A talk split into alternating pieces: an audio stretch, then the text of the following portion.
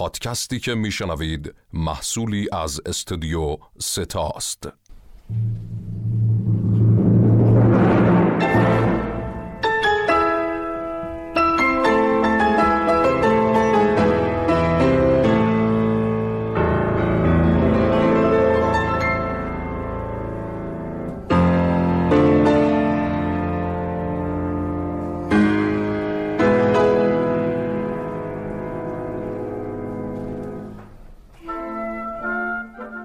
انیماتوس قسمت سوم همسایه من توتورو.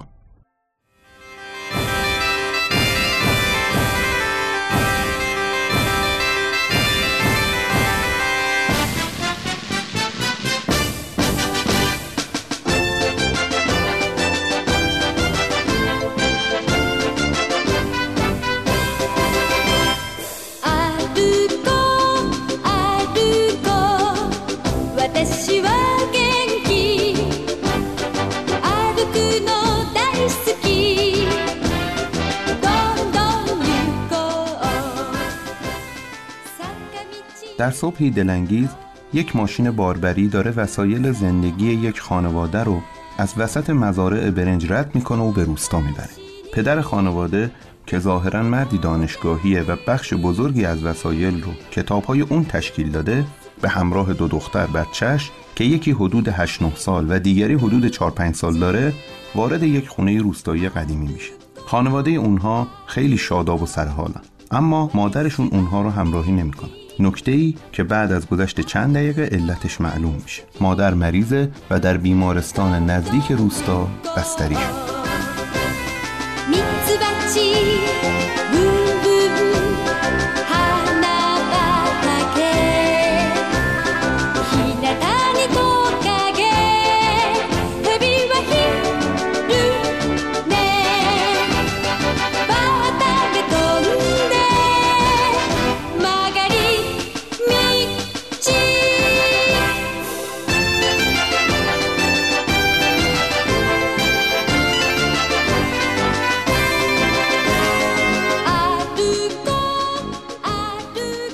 سلام. من محمد امین اسلامی هستم و شما شنونده سومین قسمت از پادکست انیماتوس هستید. ما در هر قسمت از این پادکست از خلال تعریف داستان به واکاوی و تحلیل یک انیمیشن می‌پردازیم که وجه دراماتیک و فکری عمیقی داشته باشه. در فصل اول ما کارهای هایا و میازاکی انیمیشن ساز شگفتانگیز ژاپنی رو بررسی می‌کنیم. با ما همراه باشید.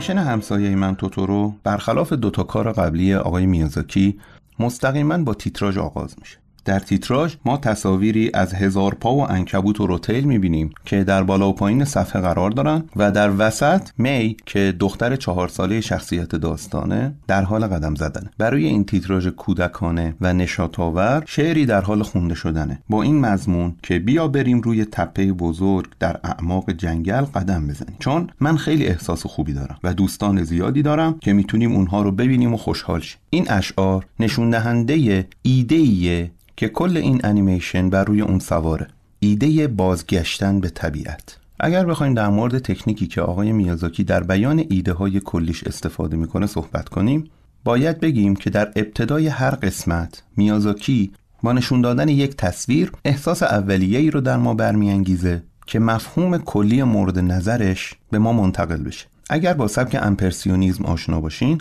متوجه میشید که این سبک اساسا به این دلیل این اسم رو به خودش گرفته. چون به احساس اولیه‌ای که از دیدن هر تصویری به ما دست میده اشاره داره. میازاکی هم با تصویر آغازینی که انیمیشن خودش رو شروع می‌کنه یک ایمپرسیون و یک احساس اولیه از ایده کلی خودش به ما نمایش میده.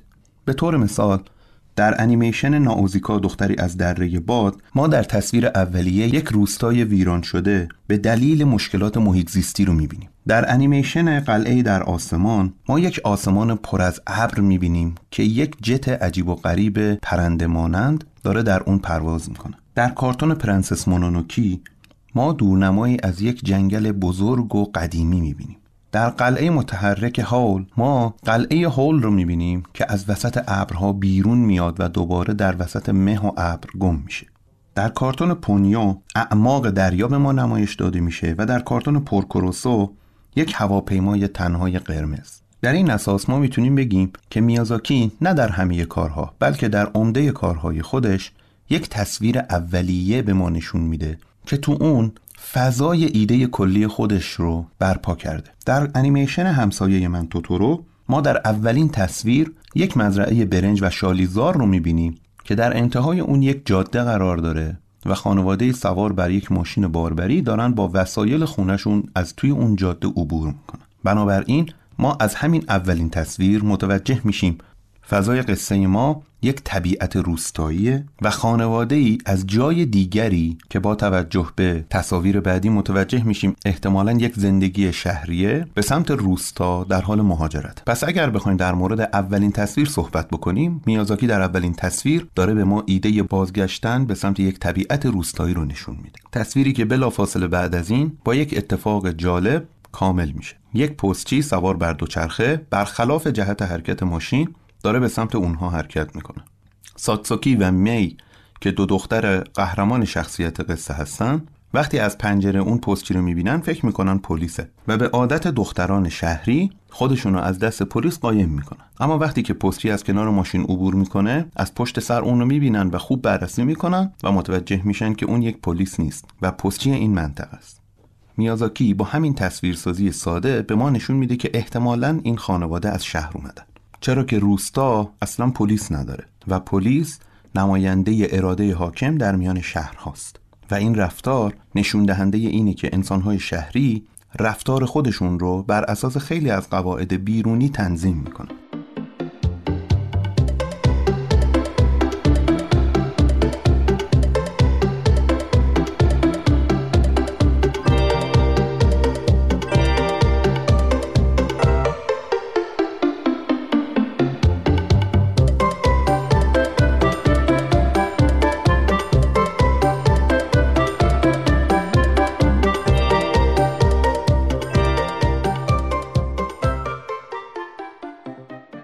اما نکته دیگه ای که در این تصویر نشسته اینه که ما در این کارتون قرار دنیا را از دید کودکان ببینیم و نه از نگاه بزرگ سالان. بعد از این صحنه هست که خانواده به خونه ای که بعدا متوجه میشیم پدرشون خریداری کرده می‌رسن و دخترها با ذوق و شوق پیاده میشن و به بررسی محیط طبیعی اطراف خونه می‌پردازن. در بررسی که بچه ها دارن انجام میدن تلقی های خیال انگیز برای توضیح اتفاقات و شرایط توسط خودشون و بزرگترها گفته میشه.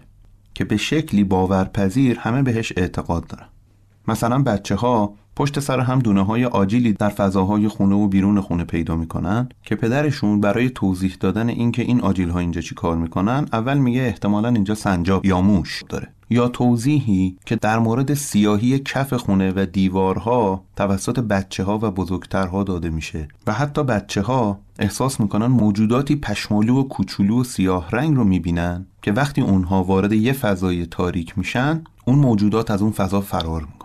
اما ما در ادامه داستان می‌بینیم که ریشه های خیال تری برای این وقایع وجود داره. برای این اساس ما می‌تونیم بگیم مرزی از خیال و واقعیت در کارتون جاریه که معلوم نمی‌کنه چه چیزی یک واقعیته و چه چیزی تصور بچه هاست. و حتی احساس میشه شاید اینها نوعی جملات و پنداره های قدیمی ژاپنی در مورد طبیعت باشه. لذا آیا ما داریم افسانه های ژاپنی رو می‌بینیم؟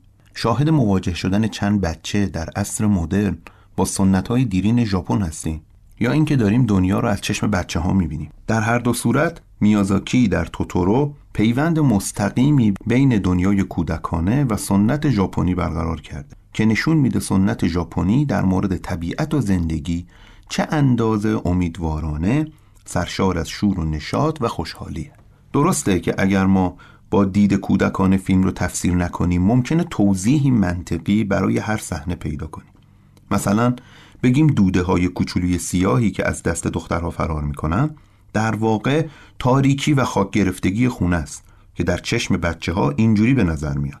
یا مثلا اینکه توتورو در واقع درخت کامفوره که به دلیل بزرگیش و اینکه آدم راحت می‌تونه روی شاخه‌هاش زندگی کنه احساس امنیت و آرامش به ما میده.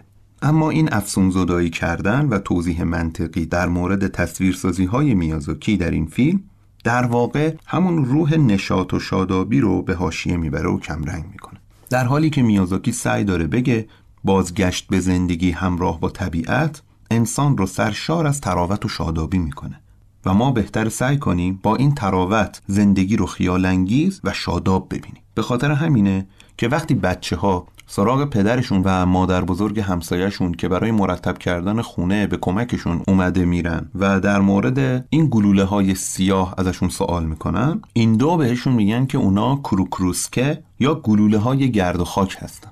افسانه قدیمی در مورد موجودات سیاه رنگی که در جاهای متروکه زندگی می‌کنن. جاهایی که انسانها بهش رفت و آمد نمی‌کنن و برای مدت زمان طولانی خالی باقی مونده. این تلقی ما رو به یاد نوعی طبیعتگرایی ژاپنی میاندازه و به خاطر همینه که ما با یک نوع روایت در مرز واقعیت منطقی و خیال کودکانه مواجهیم که ایده های طبیعتگرایانه سنت ژاپنی در اینجا ایفای نقش می‌کنه.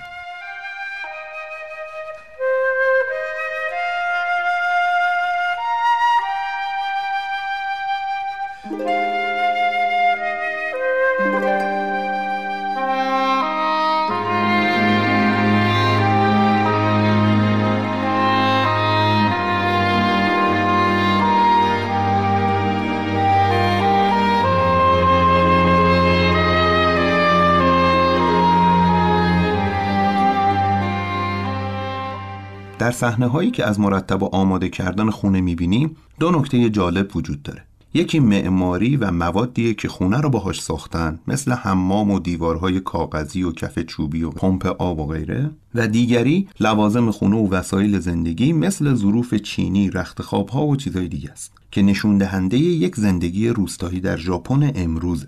اما نکته جالبتر اینه که طبق روایتی ذهنی که ما بهش معتقدیم معنای زندگی روستایی می‌تونه تغییر کنه. مثلا اگر ما بگیم ژاپن امروز یک کشور بسیار پیشرفته است اون وقت سادگی های زندگی روستایی معنای عقب موندگی و امکانات محدودتر میده. چون تجهیزات و شرایطی که در شهرها خصوصا شهرهای بزرگ حاکمه بالاخره در روستاها حاکم نیست. اما روایت میازاکی عکس اینه. اون زندگی روستایی رو جذابتر از زندگی شهری نشون میده. و حتی در ادامه که به بیماری مادر خانواده اشاره می‌کنه برای زندگی روستایی نوعی توانایی سلامت بخشی و احیا قائل میشه. این نگاه علاوه بر روی کرده نظریه طبیعتگرایی که داره شاید ریشه در تصویری از روستا داشته باشه که میازاکی در دوران کودکی تجربه کرده. می‌دونید میازاکی در وسط جنگ جهانی دوم به دنیا اومده و در اون زمان یک اتفاقی رایج در ژاپن سل گرفتن زنها بود. چون شهرهای ژاپن با سرعت بالایی صنعتی شده بودند و این صنایع اکثرا در اطراف شهرها تمرکز کرده بودند. اینجوری بود که هوای شهرهای بزرگ آلوده و زنهای خاندار که عمده وقتشون رو توی خونه میگذروندن بیشتر در معرض این هوای آلوده قرار داشتن. در اون زمان یکی از درمانهای رایج برای این زنها زندگی در درمانگاه های کوهستانی بود که در روستاها ساخته می شده. میازاکی در همسایه من توتورو و انیمیشن بلند باد برمیخیزد به این موضوع به دو صورت اشاره کرده تصویر قابل پذیرش و رؤیایی برای بچه ها رو در توتورو ارائه داده و تصویر رئال و کمی خشن و تراژیک از اون رو در باد برمیخیزد به هر صورت میازاکی با مهاجرت این خانواده برای درمان بیماری مادرشون به این روستا تصویری رهایی بخش و خوشایند از زندگی روستایی ارائه داده. به شکلی که بعد از یک روز کامل که این خانواده و مادر بزرگ همسایه وقت صرف می‌کنن تا خونه رو برای زندگی کردن آماده کنن فضاهای خاک گرفته و آلوده رو تمیز کنن و بالاخره این خونه رو سرپا کنن با صحنه حمام کردن این خانواده و خنده هایی که پدر و دخترها با هم می‌کنن تا کروکروسکی های همون گلوله های گرد و خاک رو فراری بدن همچنین خواب آرام دخترها و پدرشون در کنار هم نمایش دادن این تصویر رو به پایان می‌رسه.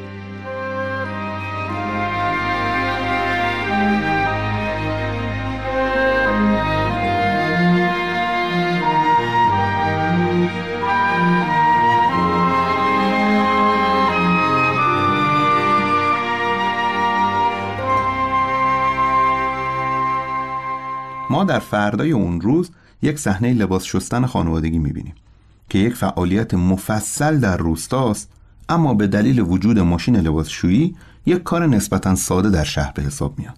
میازاکی با تصویرسازی این لحظات نشون میده که زندگی روستایی یک فانتزی نیست و سختی های خودش رو هم داره. کما اینکه بعد از این بلافاصله مرحله نشاکاری در کاشت برنج رو نشون میده که کار بسیار سختیه. و ما بعد از اون بچه ها و پدرشون رو می‌بینیم که با دوچرخه به سمت بیمارستان برای دیدن مادرشون میره در راه جاهای سربالایی شده و همه از دوچرخه پیاده شدن و مسیر رو پیاده طی می‌کنن. همه اینها نشون میده میازاکی داره سعی می‌کنه یک تصویر واضح از زندگی روستایی ارائه بده و ارزش طبیعت روستا رو در کنار همین مسائل برجسته کنه.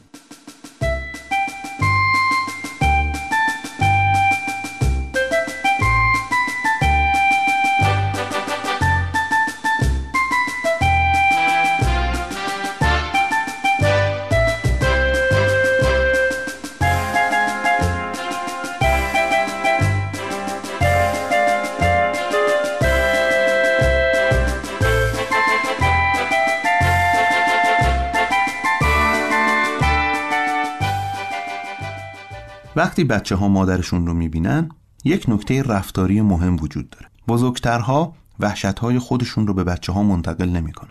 مادر اگرچه در شرایط بیماریه و به تازگی خونه اصلیشون رو رها کرده و به روستا نقل مکان کرده و قاعدتا مادر و پدر در یک شرایط ناپایدار به سر می‌برن اما در اولین مکالمه با بچه ها درباره بیماری و احتمال وجود داشتن ارواح و موجودات افسانه‌ای داخل خونه با اونها همراه میشه.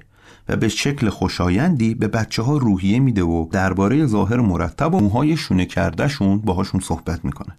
مادر مشخصا مقدار قابل توجهی ساتسوکی یعنی خواهر بزرگتر رو تشویق می‌کنه که چقدر خوب و مناسب موهای خواهر کوچکتر یعنی می رو شونه کرده و به اون رسیده. این صحنه مقدمه مناسبیه برای ماجرای اصلی فیلم که از صحنه بعد شروع میشه و اون بلوغ فکری و شخصیتی بچه هاست وقتی یک سوم اول فیلم گذشته بچه ها و پدر بالاخره از شرایط آماده سازی خونه خارج شدن و زندگی معمول و روزمرهشون رو آغاز می‌کنن. صبح فردا رسیده و پدر خواب مونده.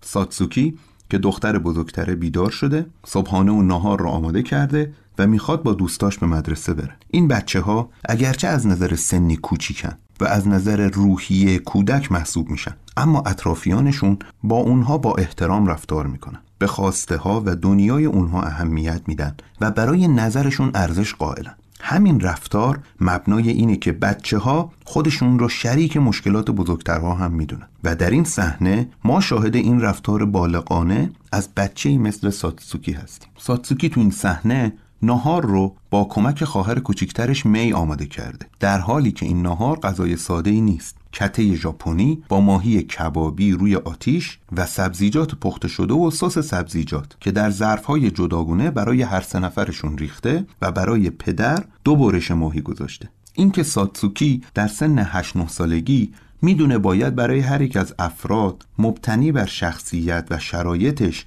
غذا رو آماده کنه نکته بسیار ظریفیه.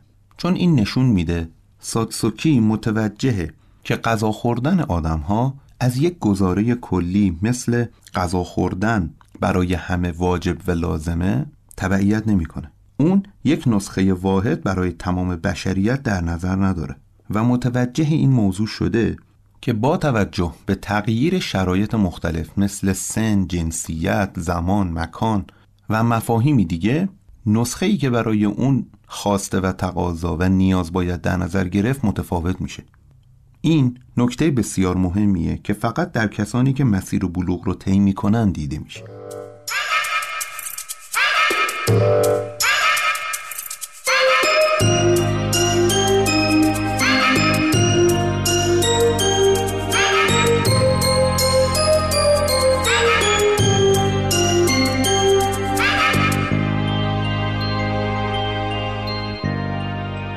بعد از اینکه ساتسوکی میره مدرسه می که تنها مونده مثل مکتشف ها لباس میپوشه و از پدرش تایید می‌گیره که شبیه بزرگترها شده یا نه و بعد به گشت و گذار در اطراف خونه مشغول میشه. تا اینکه بعد از دیدن بچه قورباغه ها و سطل سوراخ و چیزای دیگه چشمش به موجود عجیبی میفته که گوشهاش از زیر چمنها پیداست و وقتی چشمش به می میفته خودش رو غیب می‌کنه. اما بعد از چند ثانیه بدونی که متوجه باشه دوباره ظاهر میشه. این موجود در حال راه رفتن تو اون فضاست و آجیل جمع می‌کنه. می بعد از تعقیب کردن اون تا زیر خونه متوجه میشه که این موجودها شدن دوتا می که خیلی کنجکاف شده شروع به تعقیب کردن اونها می‌کنه. اونها هم تلاش می‌کنن از دست می فرار کنن و به سمت درخت کامفور به درون جنگل میرن. می برای دنبال کردن اونها وارد یک تونل میشه که از شاخه های در هم تنیده تشکیل شده. وقتی می اون موجودها رو تا انتهای این تونل دنبال می‌کنه ناگهان وارد درخت کامفور شده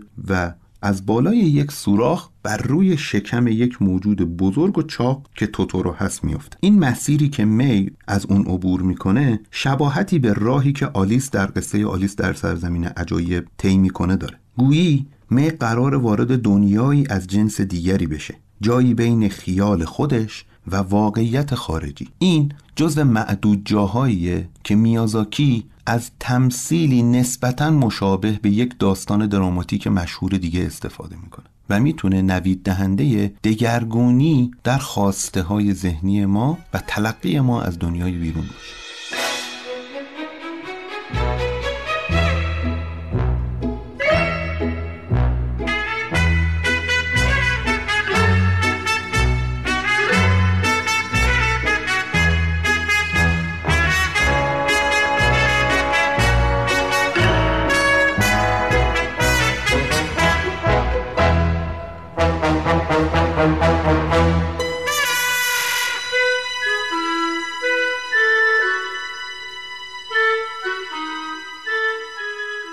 طراحی توتورو طوری انجام شده که با بدن چاق و گرد و بزرگ خودش تداعی کننده امنیت کامله موجودی که انتظار آسیب و آزار از جانب اون نمیره. و برعکس کاملا مهربان و قابل اعتماد به نظر میاد. لذا ما می‌بینیم می در اولین مواجهه با توتورو روی شکمش خوابش می‌بره. بعد از این وقتی ساتسوکی و پدر دارن دنبال می میگردن و اون رو در وسط درختها به خواب رفته پیدا می‌کنن ساتسوکی می رو بیدار می‌کنه و می تا بیدار میشه میگه توتورو کجاست؟ ساتسوکی از می می‌پرسه منظورش از توتورو همون شخصیتیه که تو کتابشون دیدن؟ و این تنها اشاره به یک ریشه واقعی برای توتوروه گویی توتورو یک کاراکتر ساخته و پرداخته شده در یک کتابه که می و ساتسوکی قبلا اون رو مطالعه کرد اما می میگه توتورو رو واقعا دیده و مدام تلاش می‌کنه تا نشون بده توتورویی که اون بهش اشاره می‌کنه واقعا وجود داره. می فکر می‌کنه به عدم صداقت متهم شده. اما پدرش میگه ارواح نگهبان جنگل مثل توتورو رو خیلی کم میشه دید و اینجوری دوباره قصه در مرزی بین واقعیت و خیال قرار می‌گیره.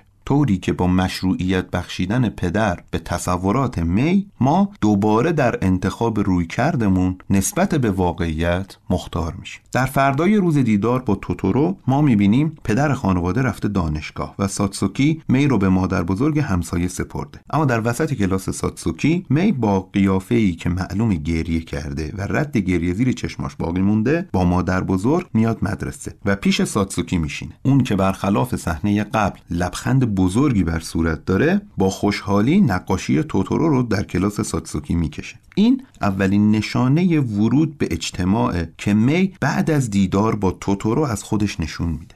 اگر بخوایم بگیم با این نحوه چیدمان و روایت قصه ما در این داستان شاهد چه اتفاقی هستیم جواب شما چی می‌تونه باشه؟ در ادامه متوجه میشیم.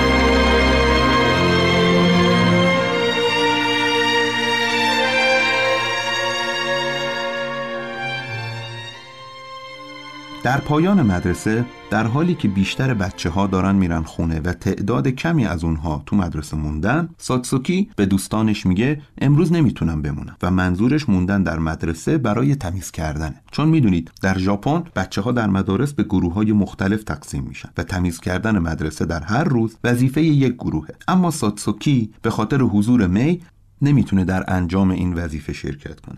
در راه برگشت اونها به خونه بارون شدیدی می‌گیره و می در حالی که داره میدوه تا خیس نشه می‌خوره زمین و سر تا پاش گلی میشه و بعد به ساتسوکی میگه که من دیگه بزرگ شدم و گریه نمی‌کنم. همین وسطه که این دو خواهر زیر یک سقف معبدگونه وایسادن. کانتا نوه مادر بزرگ همسایهشون داره از مدرسه برمیگرده خونه. اون که از ساتسوکی خجالت می‌کشه وقتی ساتسوکی و می رو تو این شرایط می‌بینه نزدیک اونها میاد و تلاش می‌کنه چترش رو برای کمک اما با زور به ساتسوکی بده. ساتسوکی که متوجه رفتار کانتا نمیشه چتر رو از اون نمی‌گیره و با تعجب به کانتا نگاه می‌کنه. کانتا بالاخره چتر رو در کنار ساتسوکی به زمین می‌گذاره و بدون چتر در زیر بارون شروع به دویدن می‌کنه. در حالی که لبخندی از موفقیت و خوشحالی به لب داره دخترها میرن خونه یه چیزی می‌خورن و بعد از این تصمیم می‌گیرن برای استقبال از پدرشون به ایستگاه اتوبوس برن. به خاطر همین با لباسهای بارونی و چتر اضافی از خونه خارج میشن تا وقتی پدرشون از کار برمیگرده بتونن بهش چتر بدن. اونها چتری که از کانتا گرفتن رو هم همراهشون میارن تا در وسط راه به خونه کانتا برن و چتر اون رو پس بدن و تشکر کن اما قبل از رسیدن دخترها مادر کانتا در حالی که لباسهای خیسش رو آویزون می‌کنه داره بهش میگه که چترت رو چه کار کردی؟ و کانتا میگه جا گذاشتم یادم نیست. و مادرش تقریبا آروم با مشت تو سر کانتا می‌زنه و بهش میگه که کدوم خنگی چترش رو تو روز بارونی جا می‌گذاره. حتما وسط بازی خرابش کردی و کانتا هم جواب میده نه خیرم. همین وسط یک هو دخترها از راه می‌رسن و کانتا قایم میشه. ساتسوکی از مادر کانتا بابت خیس شدن لباسهای کانتا عذرخواهی می‌کنه و مادر کانتا که متوجه از خودگذشتگی پسرش شده میگه اشکال نداره. شاید اینجوری بهانه شده باشه برای اینکه کانتا یکم تمیز شه و کانتا توی اتاق بغل از اینکه تونسته یکم دل ساتسوکی رو به دست بیاره و یک نقشی ایفا کنه از خوشحالی قش و ضعف میره. وقتی میازاکی از ایده بازگشت به طبیعت صحبت می‌کنه صرفا منظورش این نیست که زندگی هامون رو جمع کنیم و برگردیم در دل طبیعت زندگی کنیم. بلکه اون از اشاره به این ایده لایه های عمیقتری رو هم مد نظر داره. مثلا اینکه ما باید به وجه طبیعی و انسانی درون خودمون و دیگر انسان ها هم توجه کنیم. لذا در این صحنه ما با شیطنت و بانمکی شاهد اینیم که احساس کانتا به ساتسوکی چجوری در قالب مهربانی و از خودگذشتگی ظاهر میشه. کانتا با وجود اینکه از ساتسوکی خجالت می‌کشه اما بالاخره با نوعی صداقت این احساس رو در قبال یک رفتار مناسب و سرشار از مهربانی بروز میده و این نشان از نوعی صداقت با خوده صداقتی که برای هر انسانی لازمه.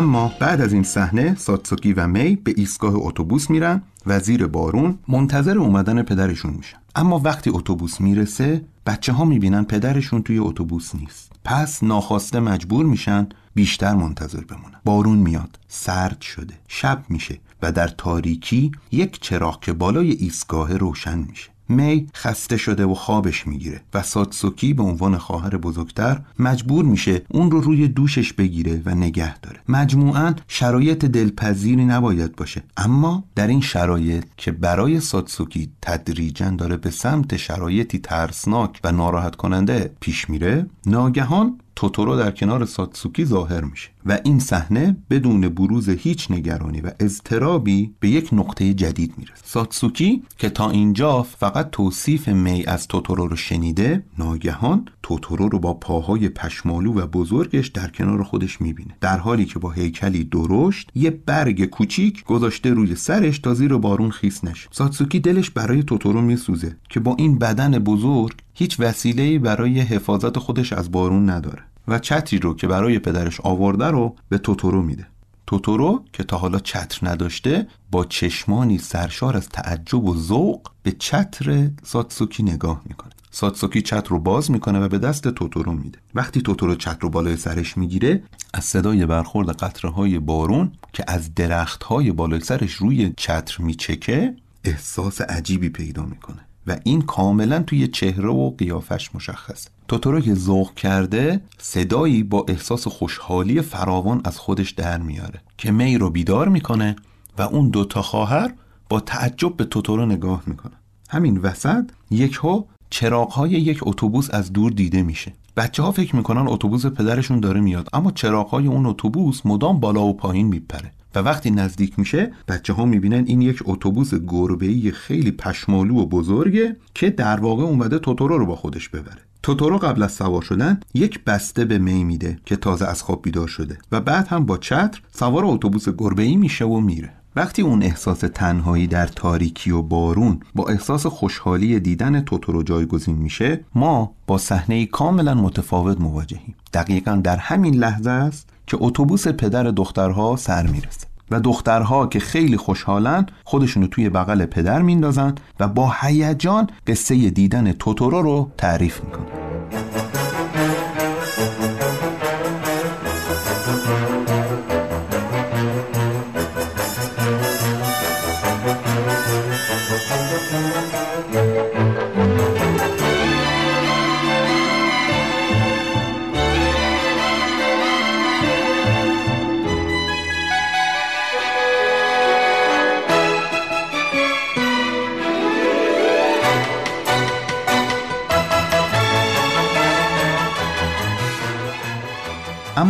کجا می‌فهمیم که این صحنه یک ترس مخفی در دل خودش داشته؟ علا رقم این که نمایش ترسناکی از اون ندیدیم وقتی ساتسوکی در پایان اون شب داره برای مادرش نامه می نویسه و قصه اون روز رو تعریف می‌کنه داخل اون می نویسه که امروز ترسناکترین همچنین جالبترین روز زندگیش بوده. و اینجوری هست که میازاکی به ما میفهمونه ساتسوکی تو این صحنه عملا با یک احساس ترس کودکانه مواجه بوده. اما ما نشانه تصویری از اون ندیدیم. چرا که میازاکی معتقده وقتی برای بچه ها فیلم می‌سازه باید تصاویر به شکلی باشن که برای تمام بچه ها دلپذیر و دیدنی باشه. در مقایسه اولین دیداری که ساتسوکی و می با توتورو داشتن یک نکته جالب وجود داره و اون هم اینه که هر کدوم از بچه ها با توجه به شرایط سنی و شخصیتشون توتورو رو دیدن. می در روز در جنگل کنار خونه که جای پر رمز و رازی برای می هست و در شرایطی که از پدرش کمی فاصله گرفته که تو اون سن تنهایی و استقلال به حساب میاد توتورو رو دیده. اما ساتسوکی در شرایطی متفاوت در وسط جاده خارج از روستا ایستاده و مسئولیت خواهرش رو هم به عهده داره. شب شده تاریک و سرمای بارون مقدمه ایجاد احساس ترس رو فراهم کرده. ساتسوکی هم در شرایط استقلال متناسب با خودش قرار داره. و از این رو وقتی موفق میشه بر ترس درونی خودش در اون شرایط فائق بیاد توتورو رو می‌بینه و توتورو هم جایزه این صبر و قدرت مواجهه‌ای که دخترها از خودشون نشون دادن رو بهشون میده و اون یک جعبه پر از دانه های آجیله که دخترها تصمیم می‌گیرن توی مزرعهشون بکارنش. بعد از این ما در یک شب آرامش بخش روستایی که صدای قورباغه ها از شالیزار میاد و پدر ساتسوکی و می براشون پشه بند آویزون می‌کنه تا توی پشه بند بخوابن. بعد از اینکه بچه ها میخوابن در حالی که پدرشون نشسته و کارهاش رو در اتاق بغل انجام میده نور آسمون تغییر می‌کنه و ساتسوکی و می بیدار میشن و می‌بینن توتورو و دوتا فسقلی همراهش دارن یک مراسمی انجام میدن تا آجیل های بچه ها جوانه بزن بچه ها هم با ذوق و شوق پیش توتورو میرن و با اونها در اداء این مراسم همراهی می‌کنن. تا اینکه موفق میشن و دونه هاشون یکی یکی از درون خاک جوونه می‌زنن و رشد می‌کنن و به قدری بزرگ میشن که به یک درخت خیلی قولاسا در کنار خونه تبدیل میشن. فردا صبح وقتی دخترها از خواب بیدار میشن می‌بینن دونه هایی که کاشتن جوونه زدن. دخترها مدتی بود که دونه ها رو کاشته بودن اما دونه ها جوونه نمی‌زد. اما فردا صبح وقتی که از خواب بیدار میشن می‌بینن دونه هایی که کاشته شده بودن جوونه زدن و بچه ها با خوشحالی دور مزرعه بالا و پایین میپرن و سرود خواب بود ولی خواب نبود می‌خونن. و این به خاطر اینه که ما باز هم در مرز بین خیال کودکانه و واقعیت بزرگسالانه قرار داشته باشیم.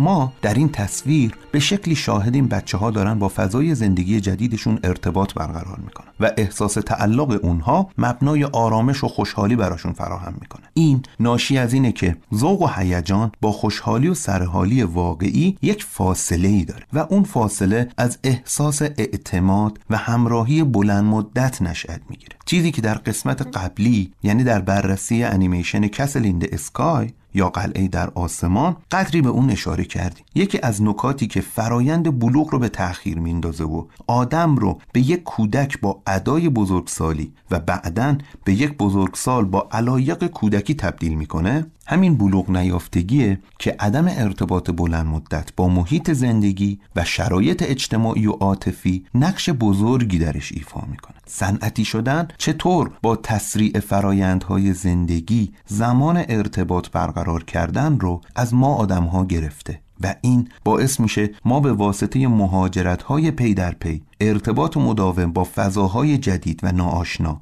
مثل غذاخوری ها و خیابون ها یا فروشگاه ها و نهایتا آدم های غریبه امکان شکل دهی به یک رابطه بلند مدت را نداشته باشیم و انسانی که ارتباطات بلند مدت نداشته باشه به سختی احساس امنیت کافی برای بلوغ رو به دست میاره. چرا که بلوغ یعنی ترس از مواجه شدن با شرایط ناآشنا را از بین ببریم و ما برای این کار به یک تکیهگاه عاطفی و معنایی احتیاج داریم که وضعیت صنعتی اون رو از ما دور می‌کنه. به خاطر همینه که ما در این صحنه می‌بینیم کم کم ذوق و هیجان اولیه دخترها در اینکه این خونه جدید چه جاهای کشف نشده ای داره داره تبدیل به یک احساس تعلق بلند مدت میشه. احساسی که به اونها پایبندی به این شرایط زمانی و مکانی و طبیعی رو میده و بهشون اجازه میده با احساس مالکیت در این نقطه با امنیت خاطری زندگی در اینجا رو دوست داشته باشن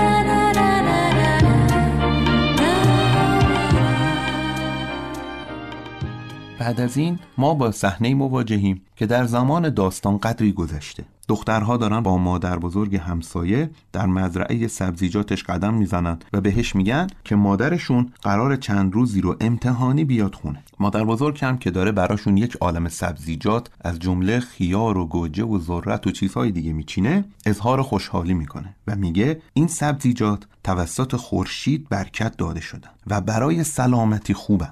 اگر مادرتون اومد باید کلی از سبزیجات اینجا بهش بدید بخوره تا سلامتیشو به دست میاره حتما می‌دونید خورشید مقدسترین المان طبیعی در نگاه ژاپنی هاست. به خاطر همین آثاری که از خورشید به دست میاد بالاترین سطح اثرگذاری مثبت رو در شرایط زندگی داره. و این عقیده در ژاپن چنان نهادینه و دیرینه که شما حتی وقتی به پرچم ژاپن نگاه می‌کنید می‌تونید تصویر این خورشید قرمز رو در میانه پرچم ببینید. بر همین اساس در نگاه طبیعتگرایی دیرین ژاپن هر نوع مسئله نابهنجار و پریشان کننده ای رو میشه با آثاری که از خورشید به دست میاری رفع کنی. به همین دلیله که مادر بزرگ یک همچین ای برای استفاده از محصولات کشاورزی مزرعش رو به بچه ها می‌کنه. و در اینجا هست که می این عقیده رو پیدا می‌کنه و تصمیم می‌گیره ذرتی که از مزرعه کنده رو برای مامانش نگه داره. در همین موقع تلگرافی از طرف بیمارستان میاد که باید سریعا با بیمارستان تماس بگیری ساتسوکی که هول شده خودش رو به یک تلفن در خونه یکی از اهالی روستا میرسونه و به پدرش خبر میده که باید با بیمارستان تماس بگیره. می که مثل خواهرش نگران شده ساتسوکی رو در راه رسیدن به تلفن تعقیب می‌کنه اما در وسط راه اون رو گم می‌کنه. وقتی دوباره ساتسوکی رو پیدا می‌کنه ساتسوکی با پدرش صحبت کرده و پدرش به بیمارستان تماس گرفته و دوباره به ساتسوکی خبر داده که ظاهرا مادرشون حالش کمی بد شده و نمی‌تونه برگرده خونه. به خاطر همین پدر گفته که بعد از سر کار سری به بیمارستان می‌زنه تا ببینه ماجرا چی بوده. اما وقتی ساتسوکی اینو به می میگه می نمی‌تونه این حرف ها رو قبول و هضم کنه. و پشت هم در وسط حرف های خواهرش داد می‌زنه و میگه نمی‌خوام. ساتسوکی از لجاجت کودکانه می و عدم حزم این مسئله که مادرشون رو نمی‌تونن ببینن ناراحت میشه و با می دعوا و قهر می‌کنه و از اونجا میره. می هم گریه می‌کنه و میگه خواهری خیلی بده و به همراهی کانتا که متعجب نظارگر دعوای دوتا خواهره به سمت خونه میره. در واقع این صحنه به ما نشون میده که یک اتفاق ناخواسته و خلاف انتظار هر دو دختر رو به احساسات کودکانشون برگردونده و اون شرایط بلوغ ابتدایی که ما از هر دوی اونها دیدیم برای لحظاتی به هاشیه رفته و فراموش میشه. این یک اصل خیلی مهمه که بلوغ مسئله که باید در جان انسان و رفتار و ذهنیتش نهادینه بشه. بلوغ فقط با خداگاهی ممکنه و مواجه شدن با اتفاقات ناخواسته ما رو در شرایطی قرار میده که از خداگاهیمون کاسته میشه. بنابراین رسیدن به بلوغ یک مرز مشخص نداره که بگیم اگر این مرز رو طی کردیم دیگه بالغ به حساب میایم بلکه ما مدام باید تلاش کنیم و ترس هایی که در جانمون نهفته رو از بین ببریم. با توانایی های دیگه جایگزین کنیم تا مسائل کمتری بتونه ما رو به هم بریزه.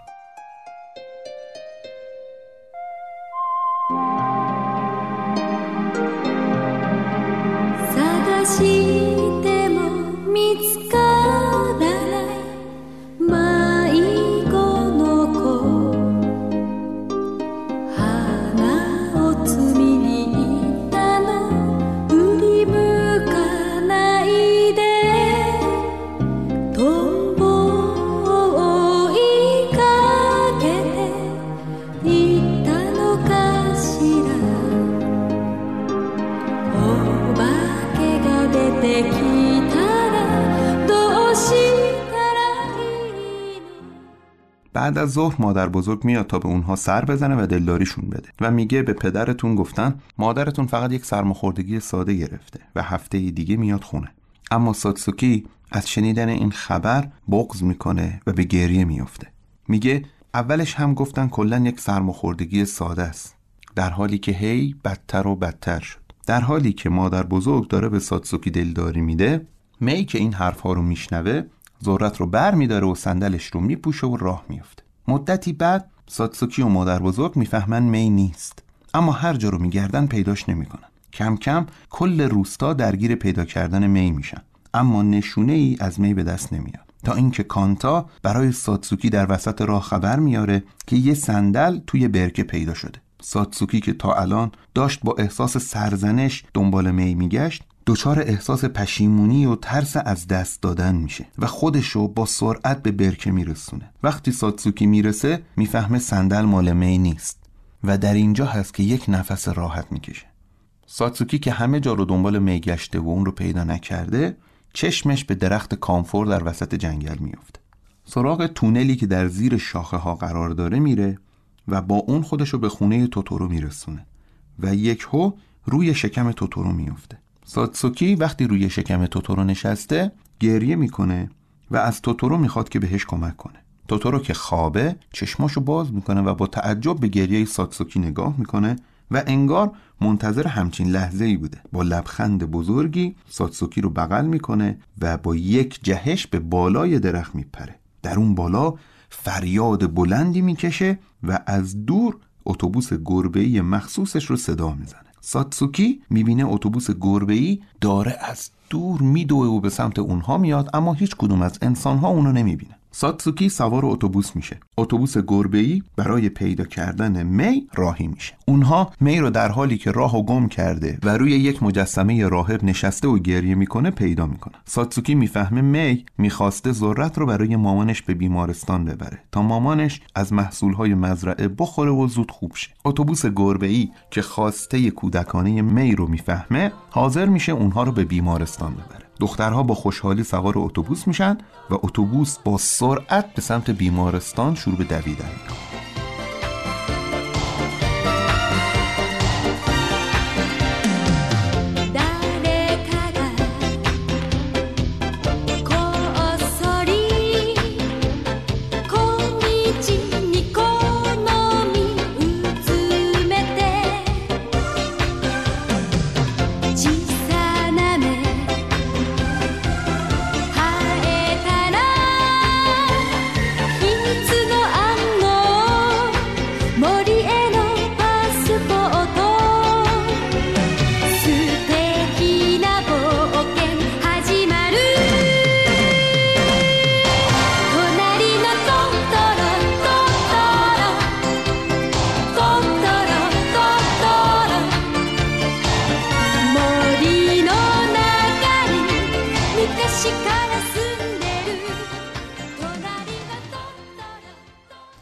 پدر در داخل بیمارستان نشستن و دارن با هم صحبت می‌کنن. مادر داره به این اشاره می‌کنه که چقدر بچه ها تو این مدت اذیت شدن و چه مسئولیت های ناخواسته ای رو گردن گرفتن. به خاطر همین مامانشون به پدر میگه که وقتی برگردم می‌خوام یک مدت حسابی لوسشون کنم. ساتسوکی و می و اتوبوس گربه ای که از بالای درخت دارن اونها رو می‌بینن می‌فهمن حال مادرشون خوبه. به خاطر همین با خوشحالی روی ذرت می نویسن برای مادر و اون رو می‌گذارن پشت پنجره و به سمت خونه برمیگردن. پدر و مادر وقتی که ذرت رو پیدا می‌کنن درست نمی‌فهمن این ذرت از کجا اومد. اما دوباره در مرزی بین خیال و واقعیت مادر میگه من فکر می‌کنم بچه ها رو رو شاخه های درخت دیدم و پدر با خنده میگه خب شایدم اونجا بودن. این پایان بندی در واقع نشون دهنده نقطه اوج حرکت ما به سمت بلوغ. ما در جایی کودکیمون رو به پایان میرسونیم که تصمیم بگیریم بزرگترین ترس هامون رو با راه حل های محبت آمیز جایگزین کنیم. مثلا ساتسوکی و می درگیر ترس از جدایی و نگرانی از دست دادن بودن که در بیشتر آدم ها جزو ترس ها و وحشت های عمیقشونه.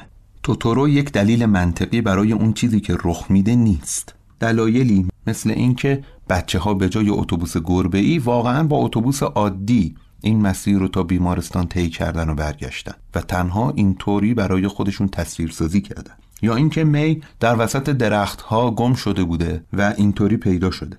یا هر سناریوی دیگه ای که به شکل منطقی می‌تونه به ذهن برسه. توتورو با این ظاهر همه جانبه و بزرگش که امنیت خاطر به ما میبخشه در واقع دلیلی محبت آمیز و رضایت بخشه که به ما اجازه میده ناممکن ترین مشکلاتمون رو با آرامش و محبت حل کن این پشتوانه فکری و عاطفی راه حلیه که از نظر میازاکی مسئله عدم بلوغ کودکانه رو حل می‌کنه و ما رو به سمت بلوغ یافتگی حرکت میده.